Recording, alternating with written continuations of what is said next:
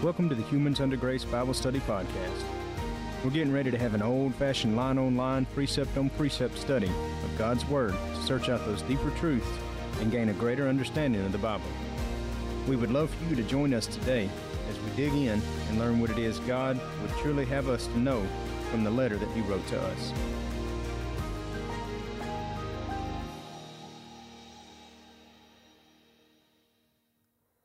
And God bless you. Welcome into the study today. We're going to be finishing up the book of Hosea. Hosea meaning God's salvation. And in these closing chapters, we're going to see the full plan of that salvation that God has for his people who have slidden away and gone the way of the world, but how he intends on being able to bring them back that they might have eternal life. We're going to be picking it up in chapter 12, verse 7. So, with clarity and understanding, we ask from our Father in Jesus' name. Let's get right into it. Chapter 12, verse 7. He is a merchant. The balances of deceit are in his hand, and he loveth to oppress. Now, this merchant, you can think back to Ezekiel chapter 27, and we're going to turn over there right quick. Ezekiel 27 and verse 1. And it says, The word of the Lord came again unto me, saying, Now, thou son of man, take up a lamentation for Tyrus. This Tyrus, it means a rock, the small r, you know, not the rock, but a rock, the false rock. Verse 2 Now, thou son of man, take up a lamentation for, we got that, and say unto Tyrus, O thou that art situate at the entry of the sea, which art a merchant of the people of many isles. Thus saith the Lord God, O Tyrus, thou hast said, I am of perfect beauty. That should trigger you. That should take your mind to Ezekiel chapter 28 and verse 15, where God said, Thou wast perfect in thy ways from the day that thou was created till iniquity was found in thee, talking about Satan. So, what this merchant is, is Satan. It is that Antichrist.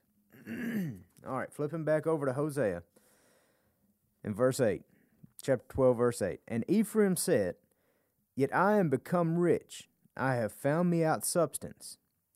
In all my labors, they shall find none iniquity in me that were sin. So he's saying, I've built all this and I've done all that. I mean, what how could I have done bad? Look at everything that I've got. Verse 9, and I that am the Lord thy God from the land of Egypt will yet make thee to dwell in tabernacles, as in the day of the solemn feast, that being Succoth, or the Feast of Tabernacles. Verse 10 I have also spoken by the prophets, and I have multiplied visions and used similitudes by the ministry of the prophets. Is there iniquity in Gilead? Surely they are vanity. They sacrifice bullocks in Gilgal. Yea, their altars are as heaps in the furrows of the fields. So, what he's saying is, they're doing all this stuff that really looks, you know, it looks pretty righteous, looks pretty religious, but it's really not. It's, it, it don't amount to anything. It's just a heap out there. No matter how good it looks, no matter how holy a building looks, it's still just a building. It's not God's building, it's just a building. Verse 12 And Jacob fled into the country of Syria, and Israel served for a wife, and for a wife he kept sheep. And this is a little history lesson. This Genesis chapter 29 and 30, where after Jacob had got the birthright, which was rightfully his. A bunch of that, you know, most everybody says, "Oh, he was deceitful." His mom, you know, they planned against Esau. Esau sold his birthright to Jacob for a bowl of pottage, and then was going to come back and claim that birthright when it was rightfully Jacob's. So anyway, after that whole deal went down, Esau was mad at him. He he was wanting to whoop him pretty bad, and so Jacob run off, went with his uncle, uncle, and that's where he fell in love with uh, Rachel. Well, Laban kind of messed around and he served for a while, and instead of Laban giving him Rachel for his wife, he gave him Leah, and then he served another time keeping sheep and everything, and then that's whenever he got, whenever Rachel was given to him as wife. All right, verse 13. And by a prophet the Lord brought Israel out of Egypt, and by a prophet was he preserved. Who was that prophet? That's Moses. Verse 14 Ephraim provoked him to anger most bitterly. Therefore shall he leave his blood upon him, and his, repro- his reproach shall his Lord return unto him. Now, this is talking about 2 Kings chapter 17, verse 6. And what we're looking at there is, well, we're just going to turn over there right quick. 2 Kings chapter 17. pages are sticking together. Verse 6 In the ninth year of Hosea, the king of Assyria took Samaria and carried Israel away into Assyria and placed them in Halah and in Habor by the river of Gozan and in the city of the Medes. So that's whenever he got all mad. God, God had had enough. And he said, That's fine. You want to keep on playing the harlot. You want to keep on worshiping your little false gods. Keep on wor- uh, sacrificing bullocks out here to nothing. That's cool. I'm going to let the Syrian take you. Now keep in mind, spiritually, this Syrian is the Antichrist. This will happen again. See, God teaches in repetition. What there's what is it? There's nothing new under the sun. What comes around goes around. And we're kind of starting to see, in a spiritual sense, this exact same thing. Really, not kind of seeing. We're seeing this exact same thing happen in a spiritual sense. All right, chapter 13, verse 1. When Ephraim spake trembling, he exalted himself in Israel. Now, this is whenever he spake authoritatively, as in when Joshua took command and he stood up and told everybody, "Hey, we're gonna we're fisting to take over Jericho. We're going in. We're doing this." But when he offended in Baal, he died. And now they sin more and more, and have made them molten images of their silver and idols according to their own understanding. All of it the work of the craftsman they say unto them, Let the men that sacrifice kiss the calves. Now, this kiss the calves, this is kind of a, a outdated saying. Basically, kissing was a fundamental in all the idolatry practices. It was kind of like saying, uh, basically, the, the sacred lip or whatever, a pure mouth. And so if you kissed the sacri- you know, kissed a, uh, the calf, this golden calf that they made, it was like you know you were getting purity or whatever from them, from this thing that you just made. Verse three, therefore they shall they shall be as the morning cloud, and as the early dew that passeth away, as the chaff that is driven with the whirlwind out of the floor, and as the smoke out of the chimney all of these things are here just for a short time. The morning cloud, as soon as the sun comes up, it's gone. That chaff that has been beaten out on the threshing floor, you just got the little grain. As soon as a little wind comes, it blows it right out the window. It's there and it's gone. Verse 4 Yet I am the Lord thy God, for the land of Egypt, or from the land of Egypt, and thou shalt know no God but me, for there is no Savior beside me. That's all he wants. Remember, all the way back to chapter 6 of this book and verse 6. God wants your sacri- he wants your mercy, not your sacrifice. And he wants you to know the truth over burnt offerings. Verse 5 I did know thee in the wilderness, in the land of great drought. According to their pasture, so were they filled. They were filled, and their heart was exalted. Therefore have they forgotten me. In the book of Deuteronomy, chapter 32, it's titled The Song of Moses, in the last verse of 31. And God has a nickname for Israel, and it's Jeshurun.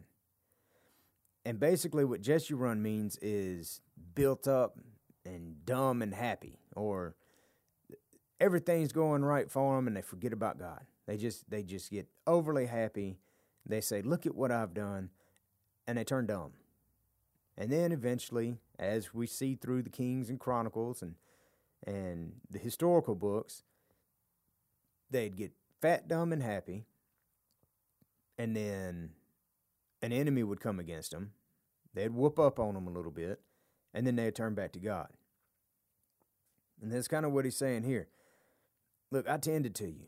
You were in the wilderness, and I took care of you, and then you forgot me. That's fine. The Syrian's going to get you. Verse 7 Therefore, I will be unto them as a lion, as a leopard by the way will I observe them. I will meet them as a bear that is bereaved of her whelps, and I will rend the caul of their heart. And there will I devour them like a lion. The wild beast shall tear them.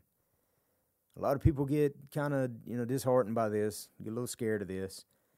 So think about it this way Christ is the lion of Judah. And whenever he comes in, you know, he he's got that consuming fire. Whenever he shows up, he's going to have that all-consuming fire. And the thing is, if you are with him, that fire is just comforting. It's his spirit. If you're against him, it probably don't feel too good. Same with this lion. If you're with him, if you're with Christ, if you know these truths, if you hadn't been out, you know, gallivanting around with false idols and all such of things, you're okay. You'll be able to fight with this lion, with this bear. It won't be coming at you. Verse 9 O Israel, thou hast destroyed thyself, but in me is thine help. I will be thy king. Where is any other that may save thee in all thy cities? And thy judges of whom thou saidst, Give me a king and princes. See, that's all God wanted in the beginning. Whenever, whenever Moses came out of Egypt, God said, I'll be the king. All the way up into Samuel. And the people were so dead set on having a man king and God told him, if you have a man king, all he's going to do is increase his profits and increase his armies. He's going he's going to put your young men to death in the army for his gain. Whereas God was righteous, he wouldn't do that. But they wanted it so bad that God said, "Fine, you want it, you got it." They gave him and he gave him Saul. Saul started off good and then went right to what God said would happen. Right to chasing his own stuff. Verse 11 I gave thee a king in my anger, and took him away in my wrath. The iniquity of Ephraim is bound up, his sin is hid. Is bound up, his sin is hid. so basically it that, that hid instead of being hid should be reserved. Right? So you can't hide anything from God. Verse 13 the sorrows of a travailing woman shall come upon thee. He is an unwise son, for he should not stay long in the place of the breaking forth of children. Okay, put this to a future sense. The, the travailing woman, right? The birth pains, those sorrows that are coming. And so, an unwise son, what does that mean? It means they can't tell what's happening around. They can't tell that this new age is about to be born. This seventh trump is about to happen. And they're just lollygagging around. Verse 14 I will ransom them from the power of the grave, I will redeem them from death. O death, I will be thy plagues, no grave, I will be thy destruction. Repentance shall be hid from my eyes that should kind of spark your mind to 1 Corinthians 15, verse 54 and 55, where Paul pretty well quoted this exact same thing. Verse 15 Though he be fruitful among his brethren, an east wind shall come, the wind of the Lord shall come up from the wilderness, and his spring shall become dry, and his fountain shall be dried up. He shall spoil the treasure of all pleasant vessels. So, again, all this monetary gain, and, and there's nothing wrong with, you know, having money. There's nothing wrong with it. If it's God's blessings, that's fantastic. You know, a lot of people put this guilt trip on you. Well, you know, Christians are supposed to give everything away and they're not supposed to have anything. Well, how can you bless somebody if you don't have anything? I mean, you look at David and Solomon, Solomon, and those that followed God. Abraham, they were very wealthy. I'm not preaching a prosperity gospel here, but if it's God's blessings and, and, and it's not just a you walk around with your hand out and he'll throw finances or anything at you. You got to work for it. You got to get out there and, you know, it's about the sweat of your brow and go to it. But what he's saying here is if that's all you think about, you're not helping anybody, but but here you are, you know, you, you've done good in the world. All that's going to be gone. As Solomon would say in Ecclesiastes, it's vanity of vanities. It's nothingness. It don't matter. Verse 16 Samaria shall be desolate, for she hath rebelled against her God. They shall fall by the sword, their infants shall be dashed in pieces, and their women with child shall be ripped up. Now think of this spiritually. And matter of fact, in the book of Second Esdras, in the Apocrypha, it states that children at, the seventh trump, a child will be as a grown man, and those who are in the womb will be dancing as men meaning that we're all the same age. We were all created at the same time in our spiritual bodies. Our souls and our spirits were created at the same time. We just happen to come into this flesh world at different stages throughout it. So we're the same age as Adam and Eve, spiritually. But our flesh is just at a different time.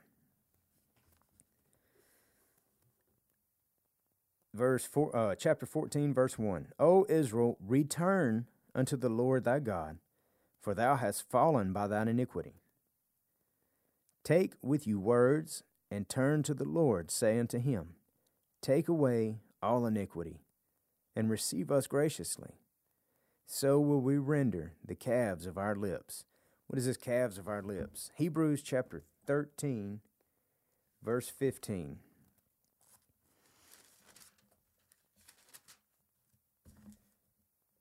And Paul says, oh, one more page. Paul says, By him, therefore, let us offer the sacrifice of praise to God. That is the fruit of our lips, giving thanks to his name. That's what the, the render the calf of our lips. Give praise to God. That's that that sacrifice, that sacrificial praise that you're giving. Verse 3 Asshur shall not save us. We will not ride upon horses, neither will we say any more to the work of our hands, Ye are our gods. For in thee the fatherless findeth mercy. In thee being in God. I will heal their backsliding, and I will love them freely. For mine anger is turned away from him. I will be as the dew unto Israel, and he shall grow as the lily, and cast forth his roots in Lebanon. His branches shall spread, and his beauty shall be as the olive tree, and his smell as Lebanon. So, what he's saying here is if you reach out to me, all this, all these 13 chapters that we've read, that they've gone out messing around with idolatry, just basically run God through the mud. Worship calves, worship rocks, worship tree, worshiped everything but God.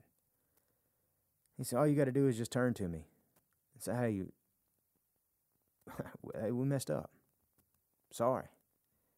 You know, we see now. Can can you take this off us? And he's saying, Yeah, I'll heal you. You're good. Come to me and start growing. Verse 7 They that dwell under his shadow shall return, and they shall revive as the corn and grow as the vine. The scent thereof shall be as the wine of Lebanon.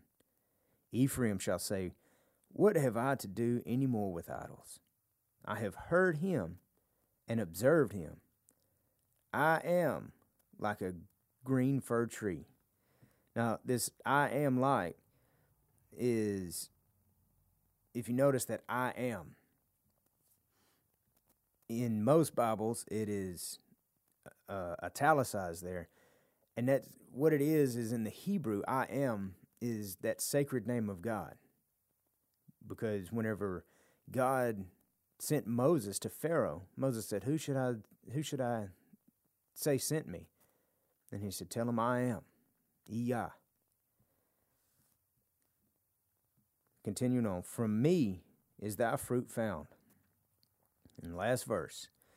Who is wise, and he shall understand these things, prudent, and he shall know them. For the ways of the Lord are right, and the just shall walk in them, but the transgressors shall fall therein. It's like that that chief cornerstone that became the stumbling block, right? Christ is our cornerstone. And we build our foundation upon him. But to those who won't accept that, he's a stumbling block because he'll pull the rug out from under them. He'll trip them up make them, you know, whenever you face plant a few times, you start learning to watch your feet. Make sure you got a steady foundation down there because uh, you get a little tired of getting that old road rash on your face. So, the book of Hosea, you see there at the end, all of that to say, This is my plan for salvation. Just turn to me, just look for me. Throw out all these foolish things, and I'll be here for you. I hope you enjoyed this book. We will be continuing on in the next study. God bless y'all. Have a good day. Thank you for joining us for this episode of the Humans Under Grace Bible Study Podcast. If you have any questions that you'd like answered on the podcast, you can write to us at Humans Under Grace, P.O. Box 1467, Tatum, Texas 75691, or you can email us at questions at humansundergrace.com. Thank you, and God bless you.